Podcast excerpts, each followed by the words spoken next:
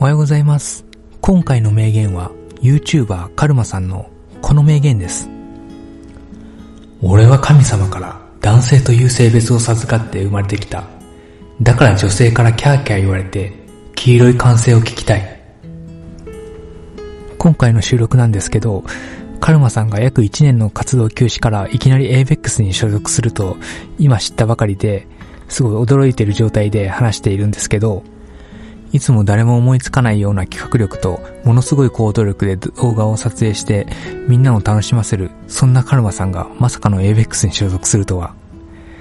さすが誰もが思ってないことをやる男だなと思いましたね。今回の名言は、そんなカルマさんの大人気企画の、原宿で山崎賢人に変装して歩いたら、女子に囲まれ、警備隊まで出る大騒動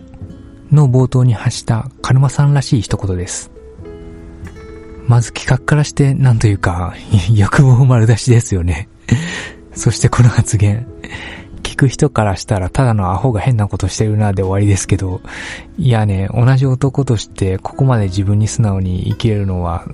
素直にすごい羨ましいですね。そして動画がちゃんと面白い。もう最高っすね。そんな自由人、そして登録者数160万人以上の人気 YouTuber であるカルマさんは、自分の面白いと思ったことを躊躇なくやる姿、それこそが成功への一歩になっているのかもしれませんね。これからのカルマさんの活躍にますます目が離せません。さあ、そんなところで今回は以上になります。ありがとうございました。